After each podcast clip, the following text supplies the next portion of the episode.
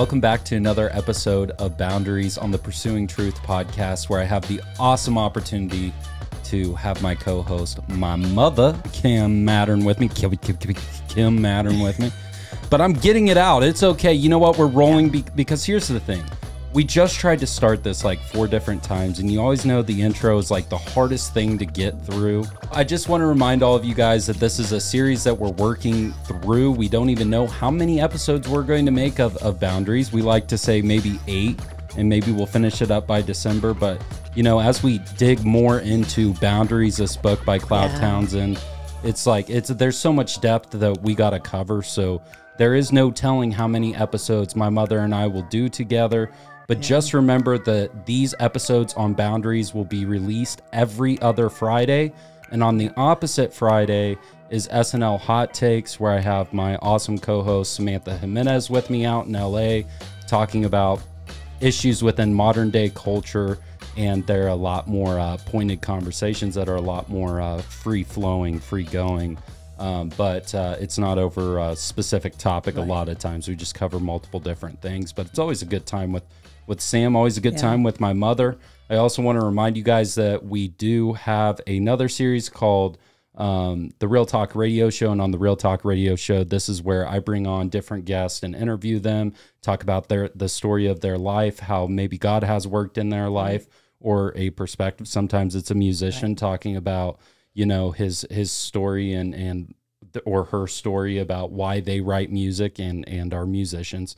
So a lot a lot of awesome things are happening with Right. the podcast right now, mom You're staying busy. if all of you new listeners that are coming in, because I know the Instagram, the YouTube channel have really blown up.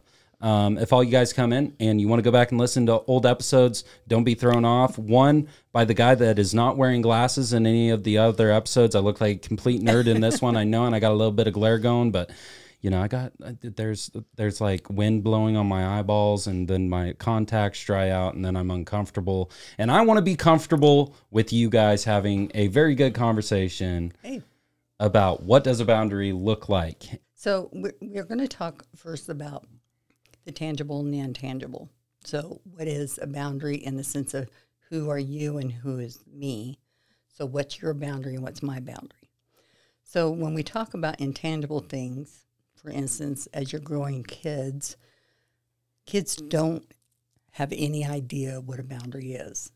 So if you see a two year old, they don't think nothing about just taking off and running out into the street, say, because they don't know that understanding that at the end of your yard you don't go. Yeah. So those are tangible boundaries where you can see the property line, see the hedgerow of bushes from your next door neighbor, you know, the fence, those things that you can see visually with your eyes. The intangible ones are the ones that are harder to define because you don't see them. They're more on a spiritual level, I would say.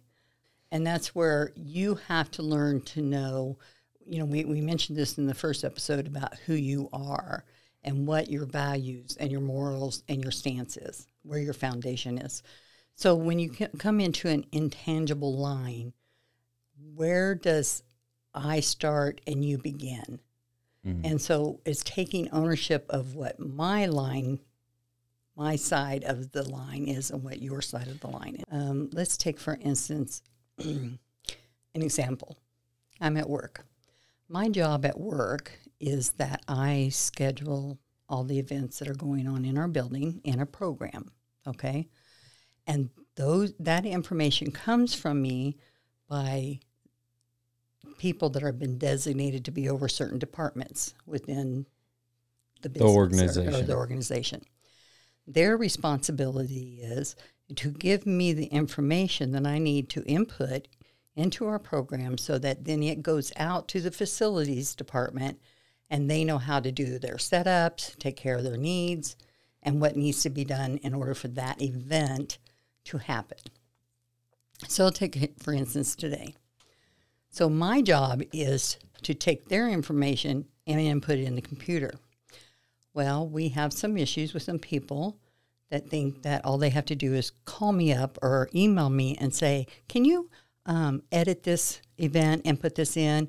Or can you put, I need this room for this event and stuff, blah, blah, blah. not my job. My job is to take the information you give me and put it in and, and not put it in. Right. You give- You're over that department. Right. And I'm over the distribution of, Of informa- Yeah. information. So like it comes into me, I oversee it to see if do you have dot dot dot dot dot done, and then Mm-hmm. I send I approve it and send the information out. yeah. So I had to send an email out to this department and Oh, say I love the hate emails. and say I say it very kindly. I just- Emails emails can be really misconstrued though. Well, Texas can be, emails can be. I would rather do face to face because then they can read my expression and know if I'm being serious or if I'm not or if I'm mad or, you know, whatever. Yeah. It's just easier sometimes, I think, when you do face to face. I don't have that luxury all the time because we got a lot going on where I'm at. and everybody wants to talk to you. That's true. More than you know. Anyway, um, so I had to send out an email to all the department people in this particular department and say to the director, you have to pick the person you want to be in charge of your ministry. So when they bring that information back into the program that I run, um, I can distribute it where I need to do. So in that email, I said, designate your person. And I said, and then I will train them to know how to run the program on their part.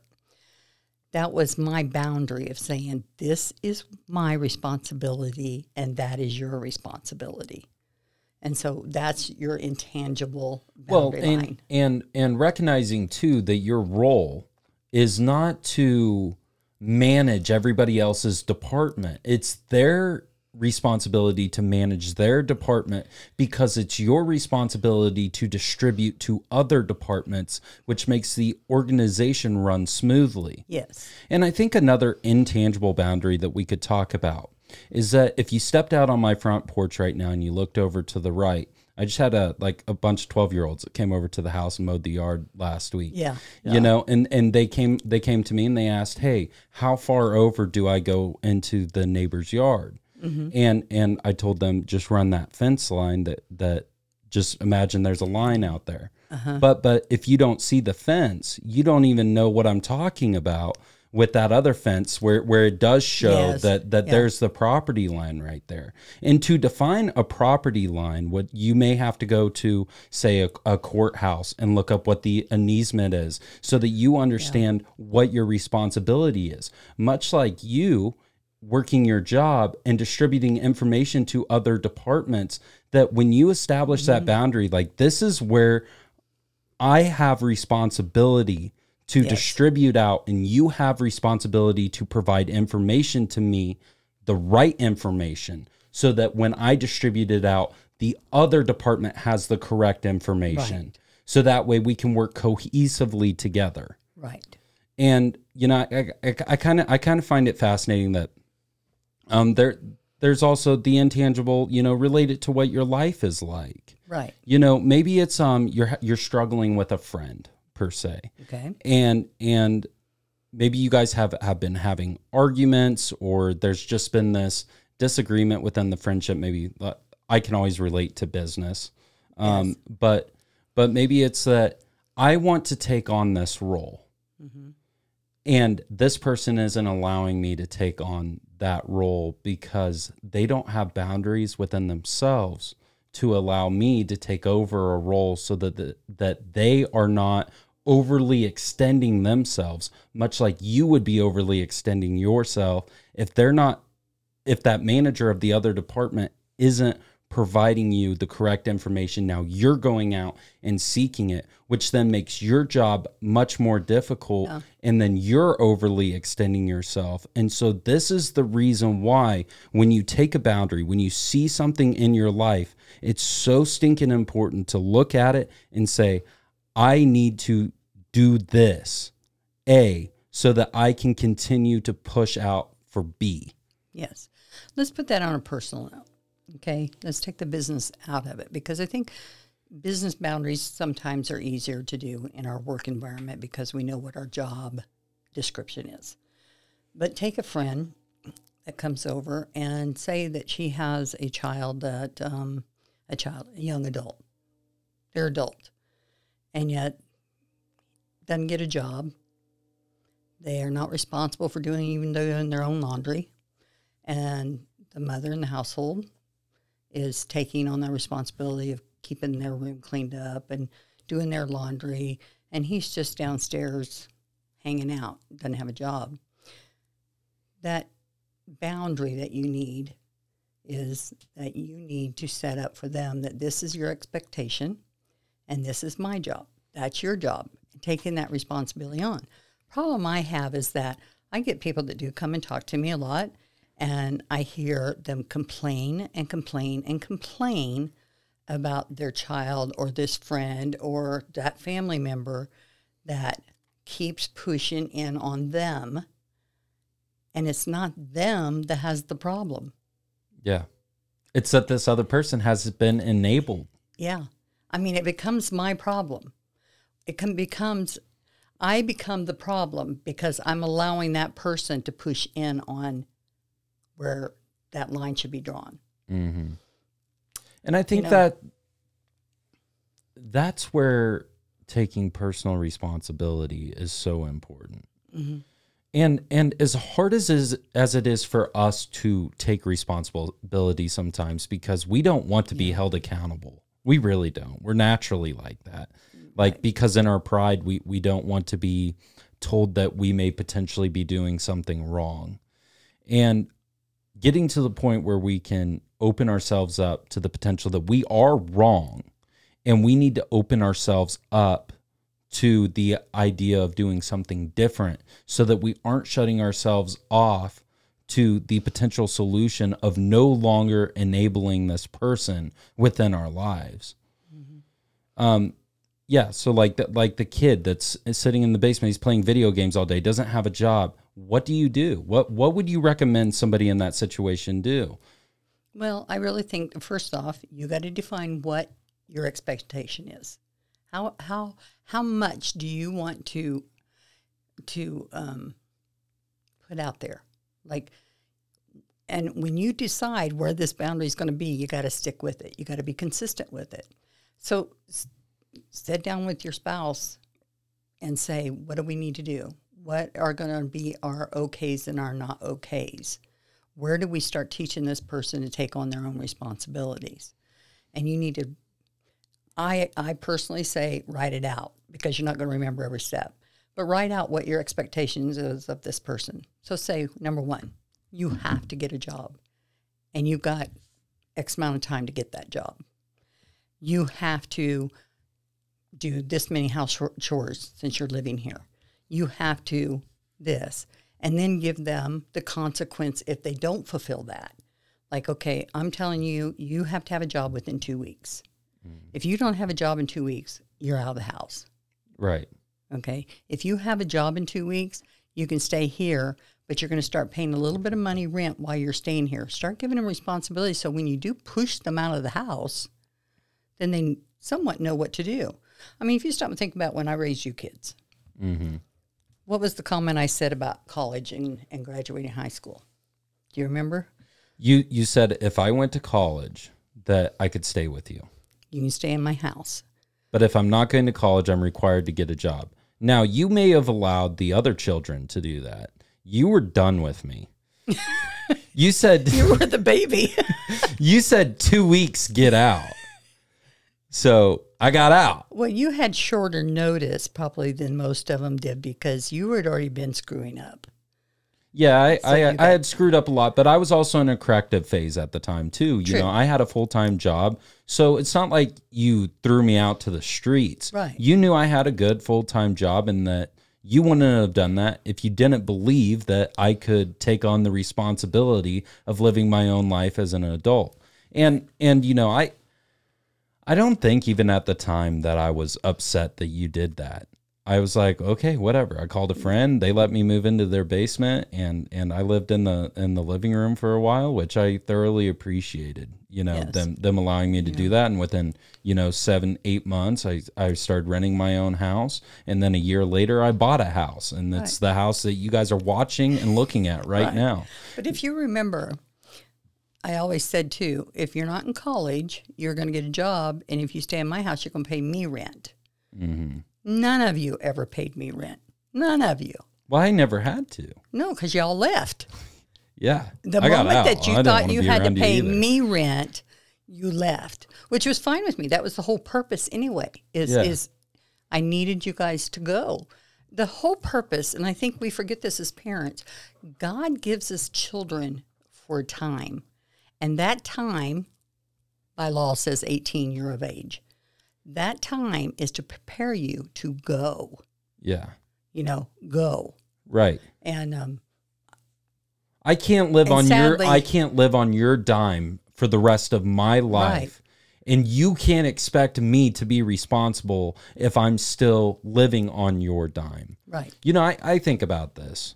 Um, I know a lot of people that are in their mid to late 20s and are mm. still living at home. Yeah. And those people aren't motivated. Why? Those people aren't determined. But but who's the problem? Is it the problem of those young adults still living at home, or who's the problem, or the parent that doesn't force them out? yeah, there may be some enabling going on Yes. that's that's not allowing the kid the kid the I I call it a man child, woman child, whatever you want to call it. Okay, that that that person that's not um progressing Right. and and becoming more independent. They're a man child or they're a woman child. Essentially, they're in their womanhood, they're in their manhood, but they're still reliant on other people and haven't developed into their independence to take personal responsibility to go out into their own life, fight their own Right. battles, and establish their own career so that eventually, because this is the hope as a parent, of course, I'm not a parent, but when I think about being a parent, what I think about is my job as a parent is to raise this child to go forth into this society so that when they are out in the community, they then become leaders within that community because I recognize the influence that I have, maybe as a father, as a mother, that mm-hmm. I play in their life at this crucial moment, zero to 18 years old, to grow that child to become independent, to go out into life and be able to say yes and be able to say no, to look at their life and say, I want to be here in five years. That a lot of the time, that is going to be contingent on the parenthood. Right. You know, I, I think about it like this too. Like with dad, okay? Mm-hmm. When when I when I talk about my manhood, I talk about my manhood as I have to define my manhood because I didn't have an example of a man. So even if you're in a poor situation that doesn't give you the example to go out into life and go forth and conquer life, mm-hmm. If you have the perspective that I can overcome, Right. I can be different than what I experienced. Right. And I think a lot of people miss that because oftentimes we we play victimhood. We mm-hmm. we play it like, well, it's because X, Y, and Z is my makeup. And and this is where personal responsibility when establishing res- uh, your your boundaries is so important. Right. Is because when you look at yourself, you should be looking at all of the experiences, all of the traumas, all of the things. This is you dealing with you, Right. the battle within you that nobody else can contribute to because it's you. It's your battle. You're at war in your own life, and nobody else is responsible for it once you're an adult besides you. Yeah. That's accountability. Right. And so so like looking at dad, I can't go I don't go back and I look at dad and I'm like, well, it's because my dad was an alcoholic and he was absent that makes me inadequate today. No, I look back at my dad and I'm like, I don't want to be like him. So what is the complete opposite? So I can't even imagine my my perspective here too is I can't imagine having a mediocre parent mm-hmm. you know you establish those boundaries but let's say that that a parent has not established those boundaries at all Let's talk about some of those things. Um, and it starts at an early age that you have to start telling them, you know, and I think we we as parents are very guilty, and I don't think that we necessarily realize that we do this, but our kids here we have our little kids growing up and they're cute and, and stuff, but we as they I don't know how to say this better than um, I just remember at a very young toddling age with Brock, um, he would go over and kept playing with the plug on the wall. And I'd go over and I'd thump his finger and say no. You know, and I had to repeatedly keep doing that. That's a boundary I'm trying to teach him. That is dangerous. Stay away. Yeah, but sometimes okay. the kid has to stick his finger in the outlet. Exactly. And sometimes you get to that point and you go, but you got to pick and choose. I mean, I'm not going to let him do something that I know that he can get killed. yeah, or but extreme yeah, hurt you you have to start picking those things that will teach them that there is a boundary here.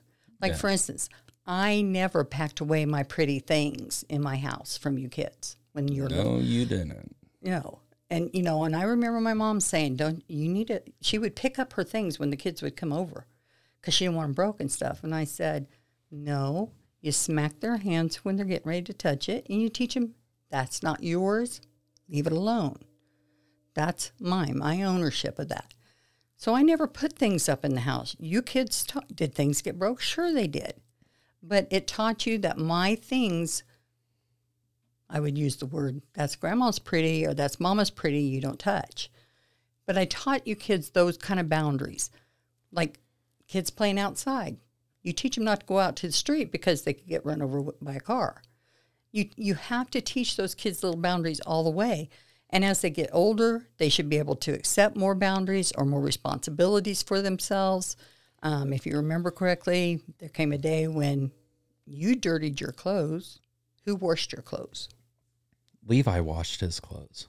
what about the time you were age 10 you were doing your own laundry i don't wear Which your, I still hate laundry to this day. I know but i didn't wear your clothes Yeah. you wore your clothes Yeah. so you needed to learn to do your laundry hmm okay Same thing with cooking for yourself. right or or when i would cook who got to clean up the dishes But but also also, you know, a, a key point to hit on there is that life is about taking the risk, right? And and I, I think about, you know, when I was when I was in third grade and I'm sitting there cooking ramen noodles on the stove. oh yeah You know, there's probably parents out there that wouldn't allow their kids to be cooking on a stove at at that age because out of fear of getting burned, you know. But you as a single mother, you couldn't always be there right to do that. So we had to like initially take responsibility at at times. mm-hmm. And what ended up happening was was I spilt like four cups of boiling hot water on me, and I had Yeah. third degree burn on my ear, second degree on my shoulder, and second degree on my foot. Mm-hmm. And still to this day, to excuse me, to prevent melanoma, I'm supposed to wear one sock and a shirt every time I go swimming. You think I'm going to do that? No, I'm not going to do. I'm just not going to do it. But but understanding that that that the risk that the child plays, you know, like Brock sticking his finger in the outlet, Mm-hmm. he's going to learn real quick. Hey, I don't want to stick my finger in that outlet because ouch, it hurt. Mm-hmm. Um, don't play around in the kitchen, Levi, when you have a, a, a spoon in your hand and you're boiling water. And don't act like you're going to pull out the spoon real quick to, you know, play with your sister and probably hit her with the spoon because you're being ornery. right And and and then understanding that um, by you allowing us to be there to get to that point mm-hmm. where, where we're making our own decisions, it taught us the boundary without you even having to show us. right and even even a step further with that who dressed their wounds didn't you wrap your own foot Yeah, I did. because that was kind of a consequence. You mess around with fire, you're going to get burned. Mm-hmm. And when you get burned, take care of your foot. But somebody would say, well, that's lacking compassion, Kim. Why would you make your 10 year old son do that? What would you say to, to that? well, it wasn't my fault that you were playing at the stove, boiling hot water, and messing around with your sister. Right. You know, And I know that sounds cruel to some parents going, oh my gosh, they were only, you were 10. You were old enough to know better, right? Yeah. How many times had I told your kids, don't play in the kitchen around the stove like that? Right. I mean, And and and and to clarify, there's parents that neglect their children, okay, and that they Yes. aren't teaching them things and they aren't involved and and all of those things. You weren't that though. You were still like, okay, this is how you're going to wrap it. This is what you got to do. Blah blah blah blah. Mm-hmm. It wasn't just like here, throw throw you out to the wolves No. and and figure it out. No, you know. I mean, I taught you the responsibility. It's like doing laundry. I taught you how to sort your laundry. Now, if you decided after I taught you how to sort your laundry and do your laundry, if you decided, I want to make this quick and put all the laundry in the same washer and your red t shirt went in there and it faded into your white undies and you got your undies out and they're pink, was it my responsibility to run right out and buy you some new whiteys Right. because you didn't do Which- laundry the way you were taught? which which which makes me think about carrying burdens right Mm-hmm. you know as a as a parent I, I think you really you really do carry your child's burdens as they're a child Yes. what were some things that, that you experienced you know carrying a, a, a burden for for the children providing food Providing shelter. shelter, um, basic necessities, um, clothing on your back, shoes, and things. Um, the the tangible burdens that we normally do. before we could be individually responsible you were providing the things that were Yes. needed Right. And so, you know, using all of those things as an example, then you take away from those and you say, at what point have I overly extended myself for this this this child where mm-hmm. now it's time for them to learn and take on the personal responsibility. Well, and each child's different. I mean, of course, I had seven, so all of you were different. But some of you kids took on the responsibilities sooner than others. And I think it's teaching learning your child what they can comprehend, what they understand to do. Um, now, once my oldest son, for instance, um, by the time he was teenage years, he was getting himself in trouble a lot, making not good decisions, following the wrong people, um, stuff. Um, so the first time that he um, broke into a store and stole something, I looked into putting him into a behavioral hospital. As a parent, I'm thinking, okay, I'm going to help him, maybe whatever I can do. So I put him in a behavior hospital, a treatment center for 30 days. That kept him out of going to juvie. Okay, so when we got him out, the next time he robbed the bank, or robbed the bank, he didn't rob the bank, he stole from Walmart. Um, by that time, he was probably about 16. Um, this time he went to juvie and he went to, a, you know, a boys detention center. Got out of that. Now he's 18 and he decides to rob a place. And now he goes to prison because I don't pay for his legal. When he went to juvie, I paid for legal to be represented so that he just went for a short period of time. But by the time the third time, three strikes, you're out. And when he called me and I says, I'm not paying for your legal fees. You're guilty of doing this. You're going to serve the consequences from it. Now I mm-hmm. got to tell you, there was two other boys involved in that same scenario. Okay. One, the parents paid for his legal, took care of him. That that boy never had any consequences, but he's not a. He's still dependent. Okay. The other one, I don't know because I didn't know him. But what I'm saying is, is that at some point in time, you have to know your child to know, okay, it's time to cut the cord. It's time to say I'm done. Um, and I think parents have a hard time with finding that line. But y- you have to know your kids know when they're mature enough to hit that line where you take the next step. Um, for instance, I was a single mom. My kids were never going to get a car bought by mommy. No. If they wanted a car, they were going to have to get a job and earn the money and buy their first cars. Never bought a first car for any of you. But Half of you got a car while you're still in high school because you decided to take on summer jobs and you saved money and you bought your own car. Some of you didn't get a car until much later because you weren't willing to take on the responsibility. Did I become your taxi car driver by the time you were in high school? No. No. Nope. We rode the bus to work You were. or school. Um, we walked to work, rode Yeah. a bike, Yeah. called a friend to pick us up. Um, there was no reliance on you as a single mother once we were old enough to determine ourselves how we were going to get from point A to point B. Right. And and the reality is is that now as these kids are all out of the house, now they're building their own house. They're building their own life brick by brick. And and so you, you take those experiences of the finger in the outlet, the water on the shoulder, the burns, the the Right. the, the hurt, the pain, learning learning from the experience and taking it and applying it into adult life is now building their own house. And by building their own house, then they go forth into their life and now they establish boundaries within their life. But not only do they establish boundaries, they establish entry points.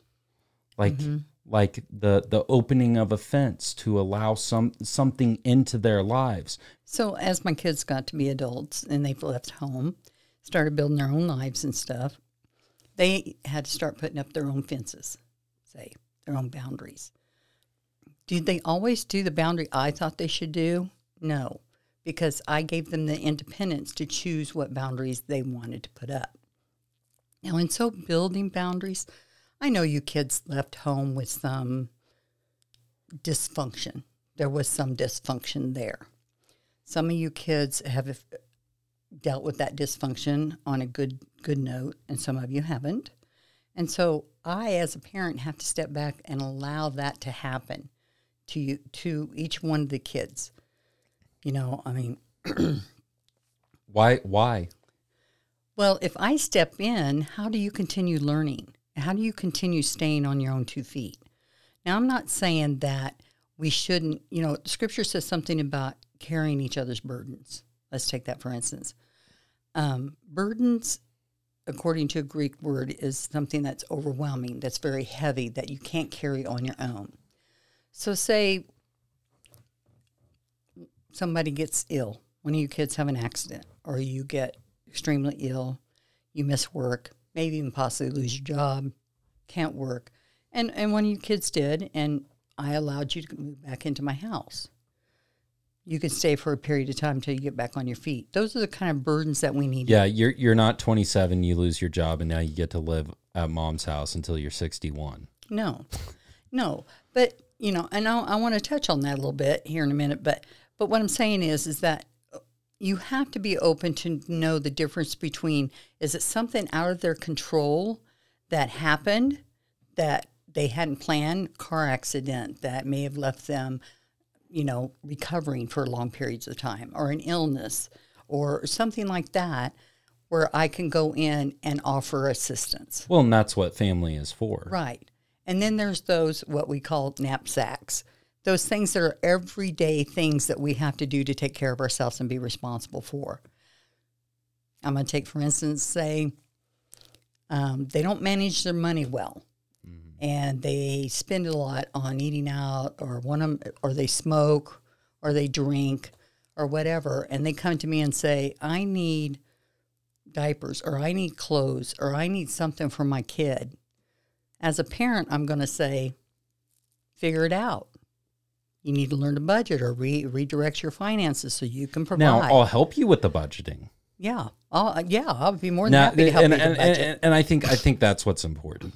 You know that, that that's establishing your boundary. I'm not going to assist you financially, but I will give you some pointers, some of my wisdom, yes, and teach you how to work through this issue because you experience those issues too. So it's not necessarily you lacking compassion by not helping financially.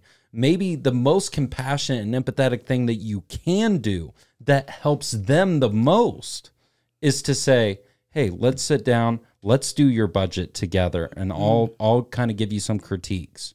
Mm-hmm. And I think that that that that too, what makes that so important is is that also is as an adult child, if I came to you and I said, I'm having these financial issues, mom, can you help me budget as a 28 year old man?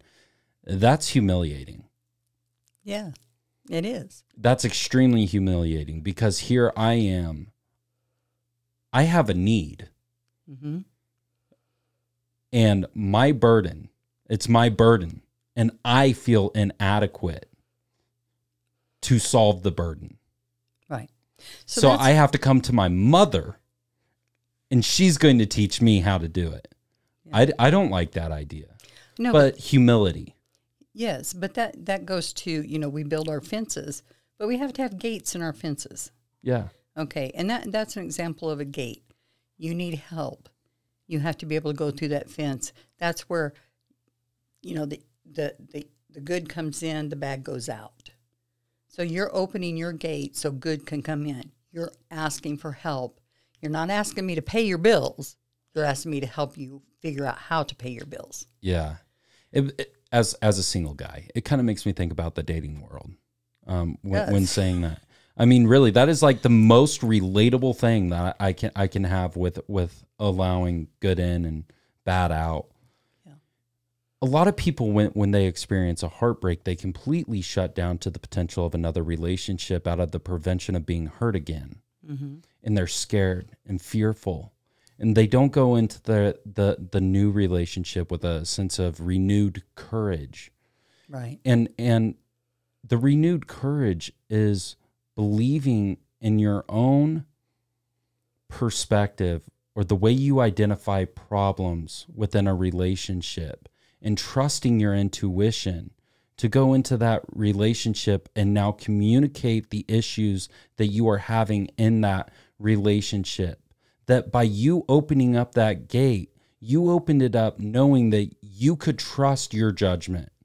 You but but but if you don't do that then you may never experience the love that you want in your life because you've shut everybody off to getting to know you your heart your personality. And so then all of your gifts don't go out into this am i losing you? We're going to acknowledge that edit. Um i was i was on point but uh I had to cough. mom had to had to get the frog out of her throat. So yeah, well when when we're not opening ourselves up, then we actually, in the end, if we don't, because we're not experiencing love, because we're not getting the the essential need that we have in our lives, which is Right. relationship, because we're scared and we're fearful, then the result of that is resentment Yes. you can become very bitter from not opening up that gate. Mm-hmm. Recognizing that you didn't go out into life and see an opportunity Right. and take it. Right. So important. It is important. I think that we're because when we don't have good boundaries from a, a young age and growing up, we have a tendency to shut those gates and, and keep a certain part of us Guarded. lo- guarded. And when we do that, we're not opened up for the full potential there is for us. And uh, I think a lot of people, and just the emotional baggage that we get from broken relationships, um, hurts, pain, um, keep us from that. And and I think it's very important for us to um, work on those things. We need to know those things are within us and know that it's not a healthy thing to do, and we need to open that up. Um, even at 66, I still struggle with some of those things. Um, I have a tendency to want to fix things all the time. I mean, I know good boundaries, but I still have a tendency that I want to fix broken people, or I see things in people that I think. Um, I mean, I'm just going to be arrogant here. Sometimes I just think that I have so much knowledge sometimes in relational things and stuff that I know the answers. And I need to learn that even in relationships. I should not present myself that I know those answers and stuff unless they come to me and say, hey, can you help me? Mm-hmm. And recognize that. And part of opening up that gate too is is recognizing that the importance of being open to another person's perspective. You know, that's that's really something that I've lived by on the podcast and something that I've had to learn. You know, because because initially I'm like, I got this. I can carry all of this, put it all on my shoulders, and and I can trust my own judgment in the seek of me seeking validation. In the moment that I just set the seeking validation aside, that I that I was right in my mind, mm-hmm. instead of being like that, now I just converse.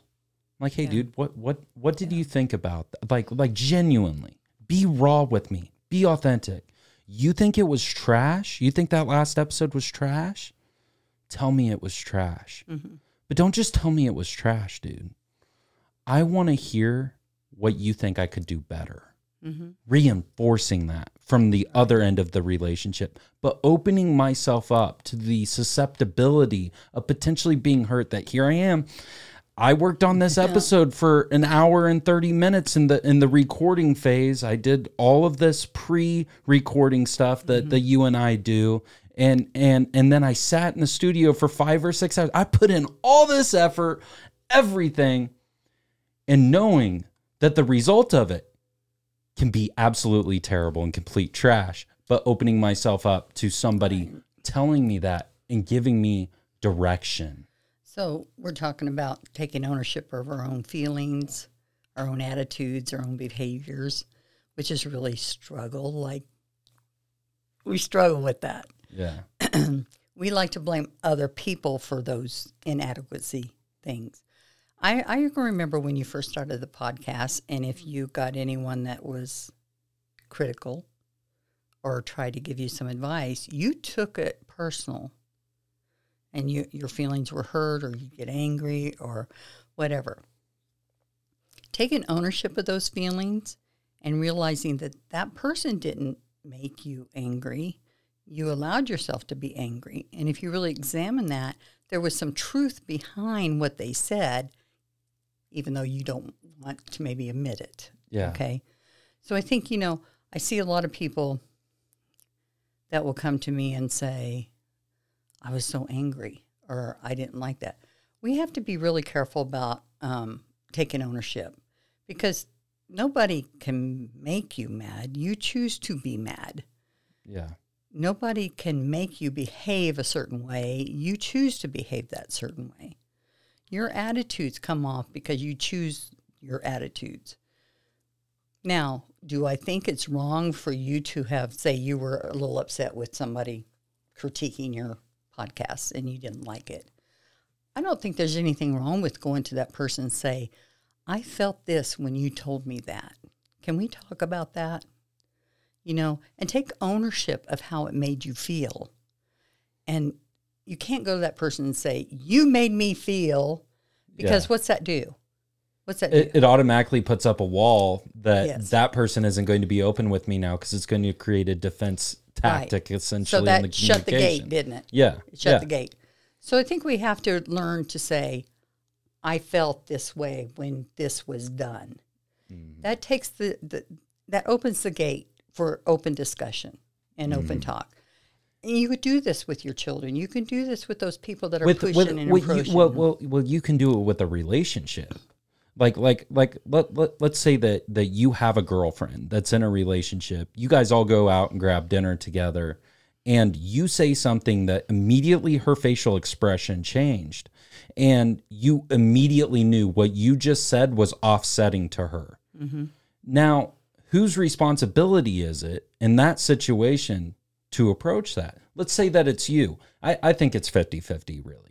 I think it's just as much her responsibility to come to you and say, Hey, I was hurt by what you said. Can we discuss this? And if you recognized it, it's just as much as your responsibility to to go to her in private as as you guys were with, you know. Okay. You see what I'm saying? so you say something to me and I'm offended by it or I have that expression. My responsibility is to say to you, when you said that, that hurt my feelings. Or not, not I'll take that one back. Cut that all off because it's just com- compromised. Just when I said you got to do the I instead of the you, Mm-hmm. I needed, okay. So when you said something about, I had a friend, and I could tell the moment I said something and it wasn't pleasant for her. As the person who said it, I need to go to that person later and say, you know, I noticed that you were uncomfortable with that, and I'm sorry if that offended you in any way and stuff. Can we talk about that? Just as much as is her responsibility that if her feelings were hurt or she was angry about that, it's her responsibility to come to me and say, I felt like this when this was because said. you may not have you may you may not have recognized that it hurt her Right. because everybody's facial expressions are different communication is different the way that you um, understand communication is completely different so in a relationship it, it takes it takes two to tango in that in that Right. sense Right. of yeah that hurt me let's have a conversation about it Right. and and then once you have the conversation then it's both parties responsibilities to be 100% open about it not not not not approach it with a sense of pride like oh i did nothing wrong you know screw you it's let's solve the issue because this Right. relationship is more important to me to have than myself my pride. Right. but but there's also boundaries there. And this is the reason why we don't know how many episodes we're going to end up doing. Because it's such a diverse topic of what a boundary looks like. Right.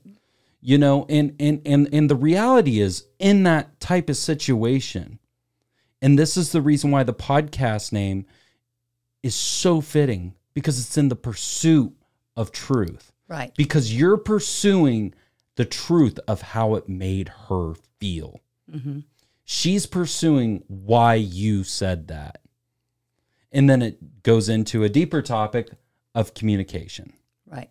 You know, so those are we can go down so many Yeah. different avenues with Right. that. And, you know, my struggle with all of this in today's culture, today's society,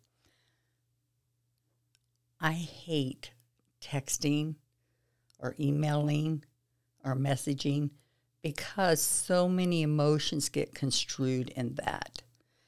And that's why I personally would prefer a face to face.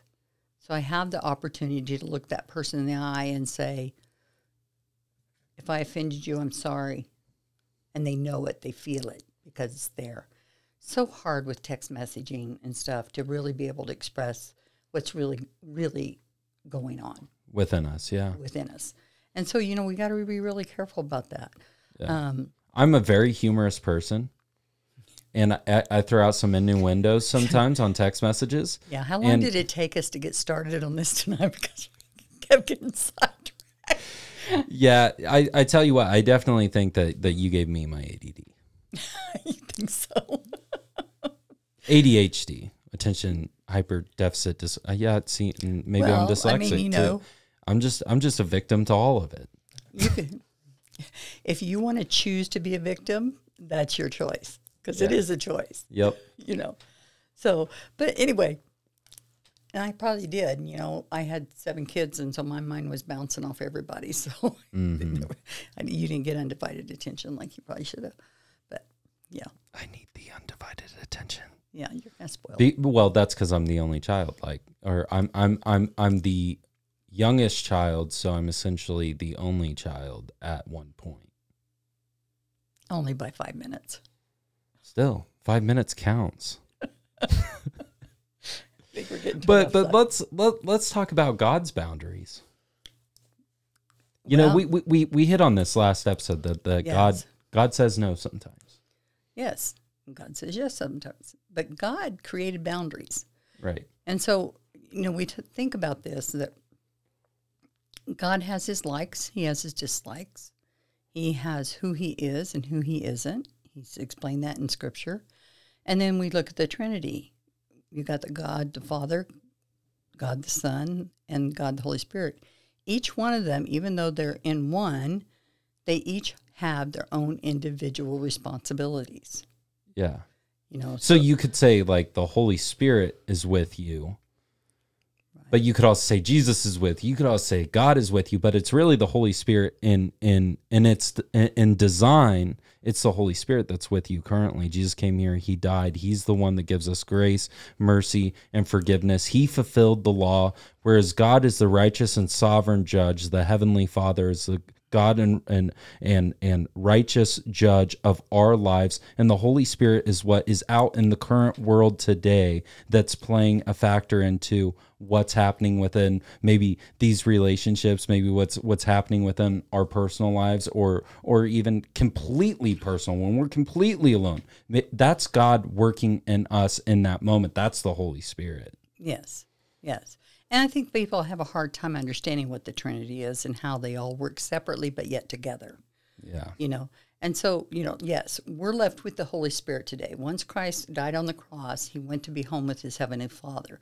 The Holy Spirit was left for us. The Holy Spirit is what guides us, prompts us to do things. It's our convictions. It's our, you know, it, it's it's what comforts us when we need it and stuff. And and I remember uh, you guys being young, and what was hard for me is trying to to communicate to you kids what that meant. But if you remember correctly, you know, um, I wanted you to be allowed to love your father, mm-hmm. and I remember teaching. You know, if you remember, you're to respect him, mm-hmm. and you're going to love him.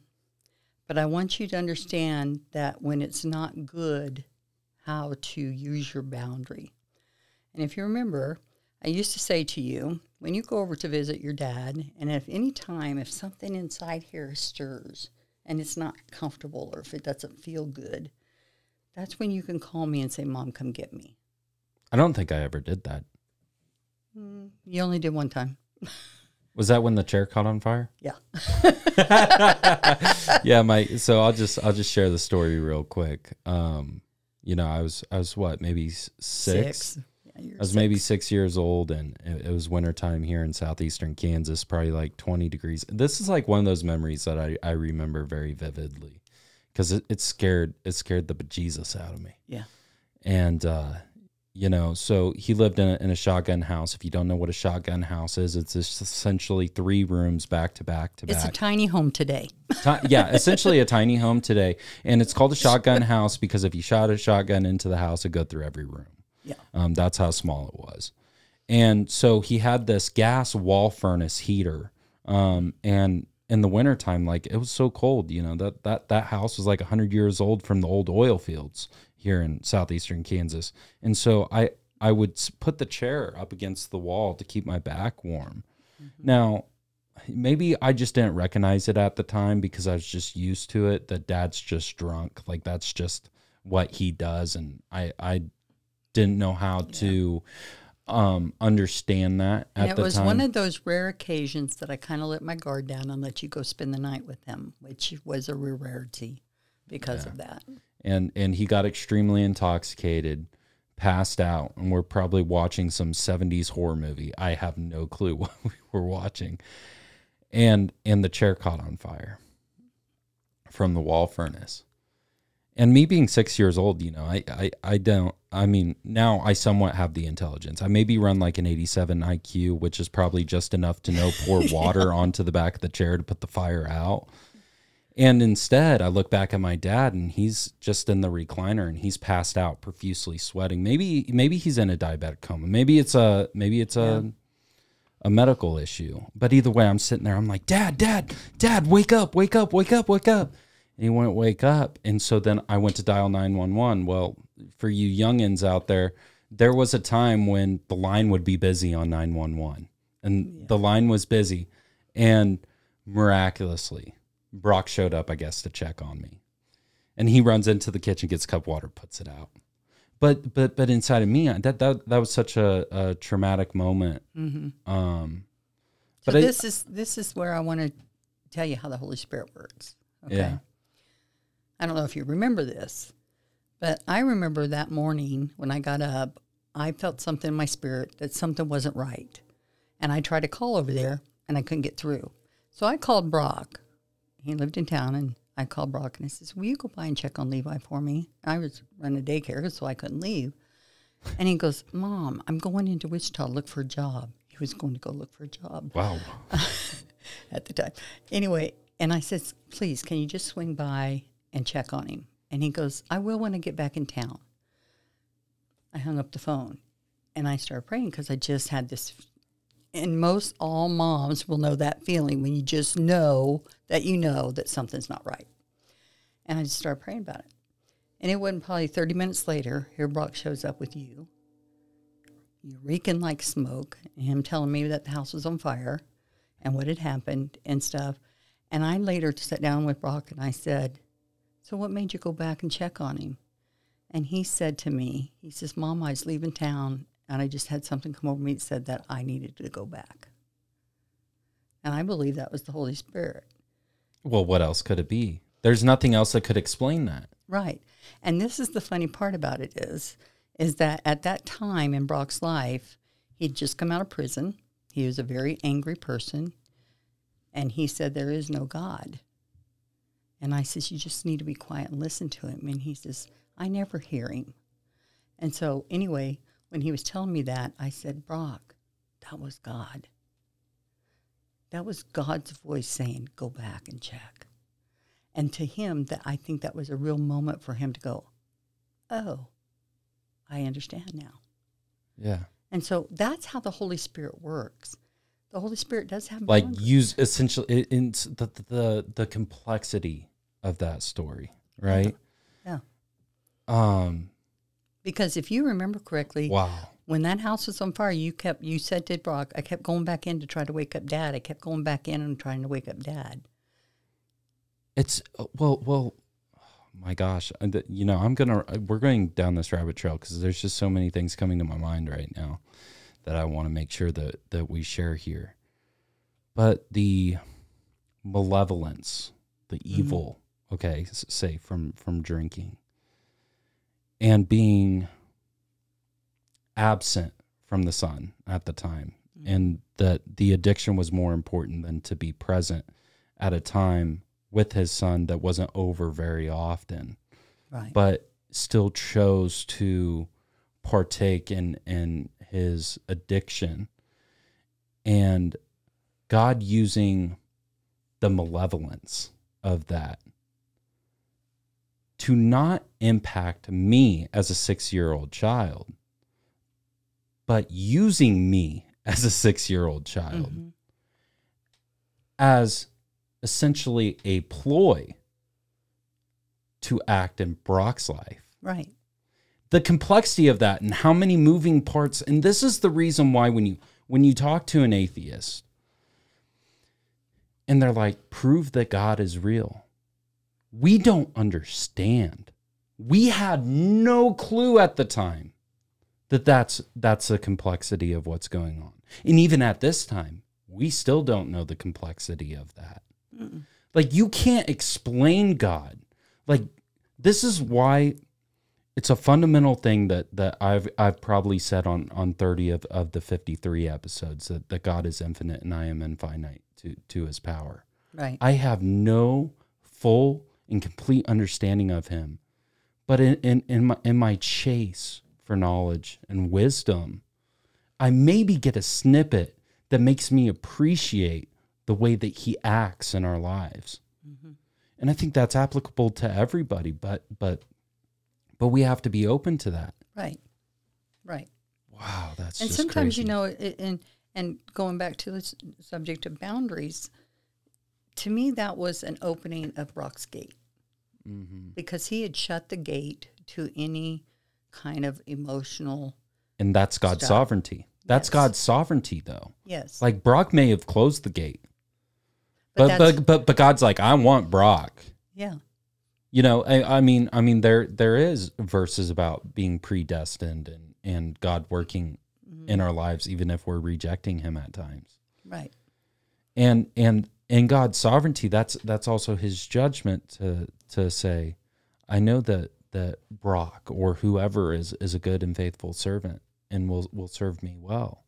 hmm And so, like in this low moment of his rejection, I'm gonna say, "Hey, Brock, wake up." Yeah. And it's a whisper. It's not. Yeah. It's not. Yeah. It's it's Yeah. not that clear. God rarely ever comes in like a storm. Yeah. I mean, God is in the still moments. And I think that, you know, when we think in the terms of the boundaries, he's not pushy. You know, he doesn't push, he doesn't force, he doesn't insist. he sits and waits and he's patient and he's kind and he's loving and he whispers, Come to me. Come to me. You know, and we have messed ourselves up so much that we can't hear that voice sometimes. Mm-hmm.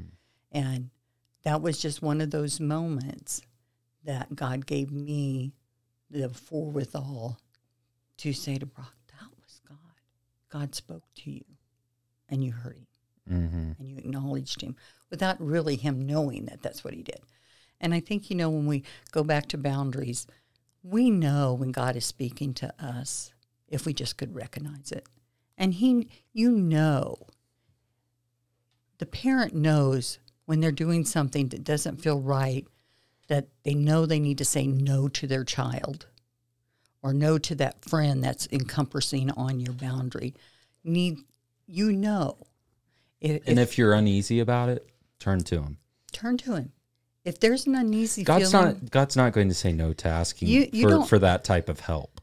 well, and and the, the struggle we have today is that we think that we have to go to other people to validate what we know Right. in our spirit God is telling us to do. Mm-hmm. We know if we have stepped over a boundary into where we're enabling someone to continue their lifestyle that's not going to be conducive for them to grow and become responsible. You know, we know. I can tell you I can't tell you how many times that I said yes when I should have said no out of my own I've done it a lot. well, not even guilt, but out of my own thinking I can fix I, it. I can do it. I can fix it. I can rescue it. I can, and I need to take a step back and go, I overstepped my boundary. And I do that a lot. I am guilty of doing that a lot. Um, and I think part of it, and, and I'm not making excuses, but I think it's just a natural innate into me that I don't like to see people hurting. And if I see that there's something there, I want to dig a little deeper. Let's get it out. Let's let's mm-hmm. dissect it and let's, you know, forgive it, let it go, resolve it, and let's go on. And I realize that sometimes I get pushy about that sometimes, and I just need to step back and go, not, I'm stepping over my boundary when I do that. And so, you know, I'm just as guilty about breaking my own boundaries as people are encroaching on my boundaries. And I think we still have to go back to the very foundation of what's yes, what's no, what's good, what's bad, what's intangible, what's not intangible, and finding all of those places of putting them, you know. Um, I feel like uh, I feel like this is a good stopping point for for us to lead into okay. the next episode. So, um, Mom, is there anything else you want to share? Not really. Okay, I you know I I think um this is a lot longer than I think we anticipated. Um, we've struggled through this episode. Yeah, I we mean, really have. We we struggled with this one yeah, um, because it's very personal. So it's kind of hard to put into a um, way of communicating that um, because Yeah. it is very personal. Well, and and two, I want I want so badly for this to make an impact on you. Yeah. That's the reason why we're having this conversation. That's the reason why I've invested so much time, energy, and finances into this platform because I feel like that's my Right. calling to be here doing this.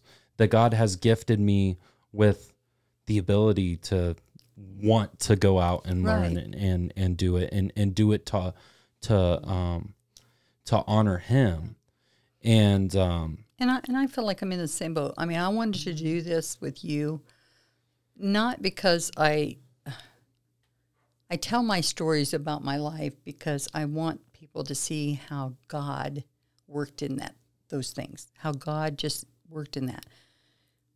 Times that I failed, times that I succeeded, you know, times that I enabled, times that I didn't. Um, I'm guilty of all of it, and I still struggle with it today. You know, um, and, and and hopefully you know as a listener you you can take away from probably some of the low moments in the episode that maybe we weren't communicating um, the best and then and then looking at at the high moments as well and and the influx in the conversation that this is the greatest thing about podcasting and, and what I love and how it can relate to your own life is that we experience that in every aspect of our life. We experience, you know, maybe it's the finances this month are great and the next month everything's gone gone to hell. And um, understanding that that we can pull through. And right here at the end, the like the conversation about dad, talking about God's sovereignty, his judgment. I I believe that was the best part of our conversation. But it took us 45 minutes of preparation at the beginning Yeah. but before we even started recording then like 17 um tries and and even like you know fumbling through through the episode but but understanding that that you can get there. You're going to battle. You're going to struggle. You're going to feel like a failure.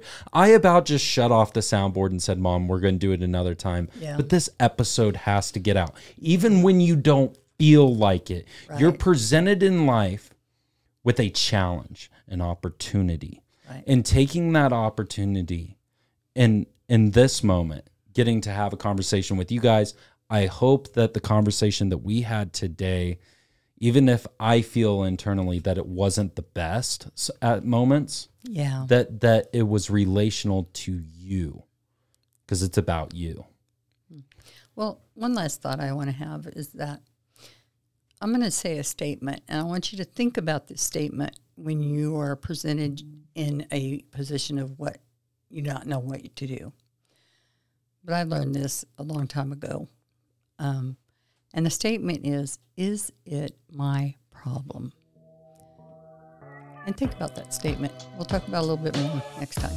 And best case scenario, you send mom a text message, you give her a, a call, you talk to her at work, you um, message me on the Facebook page, Instagram page, email me. I'm still on the Veritas uh, podcast 2021 at gmail.com. If you want to send me an email, that will be eventually changing.